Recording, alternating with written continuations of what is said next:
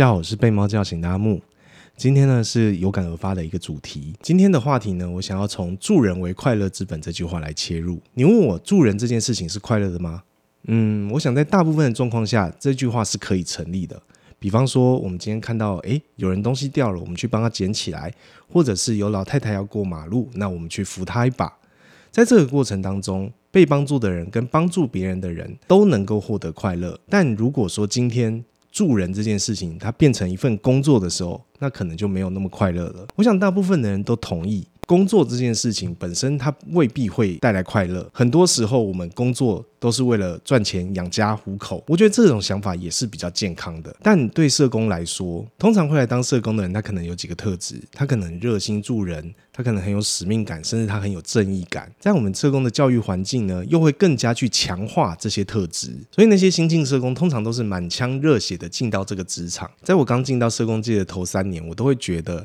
社工是我的志业，我想要当一辈子的社工。但是到后来，我也跟大部分的社工一样，都开始陷入了自我怀疑，觉得说我们真的有帮助到别人吗？我做的这份工作真的是有价值的吗？所以这也是为什么大部分的社工生涯平均寿命大概只有三到五年，能够当到十年以上的社工并不多，做到二十年以上的社工那可以说是少之又少了。那这边我想要讲一下社工界常有的一个迷思，不论是社福机构还是政府单位，往往在宣传的时候都会很强调说我们做了哪些好事，就是因为社工的帮助，所以让某某孩子从一个低收入户考到第一志愿，或者是说哦，单亲妈妈受到家暴，自独自抚养三个小孩，到最后她找到工作，撑起了一个家，这样的例子不是没有。坦白说，在我自己十年的社工生涯里面，我也遇过几个，可是它不是常态。这样子的好事，在我们的社工生涯里，其实不会常常发生。我们真正更多在做的事情，其实是让坏事不要发生。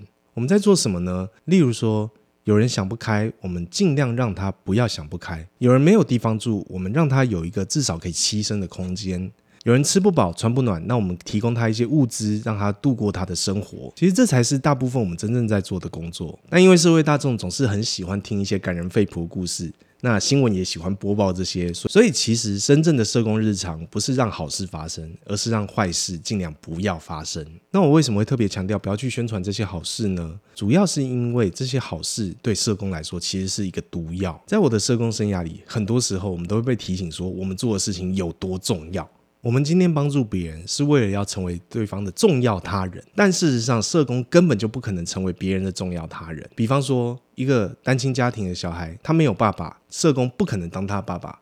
也不可能当他的妈妈，那些角色都是社工无法去取代的。他的生命终究要他自己去度过。你一直在强调说，就是社工有多重要，多重要，多重要。但其实这真的只是一份工作。这是我在社工生涯十年最后得到的结论：社工终究只是一份工作，所跟所有的工作都一样。我们只是为了要养家糊口，我们为只是为了要混口饭吃。当然不可否认它的重要性，但它也没有特别伟大。一旦这份工作开始影响到你的健康、你的快乐，甚至是你的家庭的时候，那你就要开始好好想一想，是不是真的一定要做这份工作？当放在天平的两端的时候，你的健康、你的快乐、你的家庭，跟社工工作比起来，谁比较重要？我可以很直接告诉你，一定是你比较重要。一旦今天你不健康了，你不快乐了。你的家庭失和了，那你在帮助别人的时候会是什么样的心情呢？今天会想要说这些，主要是对我十年社工生涯的一些感触，而我也想要在我离开社工界之前，为社工说些什么。大学毕业季即将到来，又会有一批新的社工进到职场。基本上，现在社工系毕业之后，想要当社工的人大概不到三成，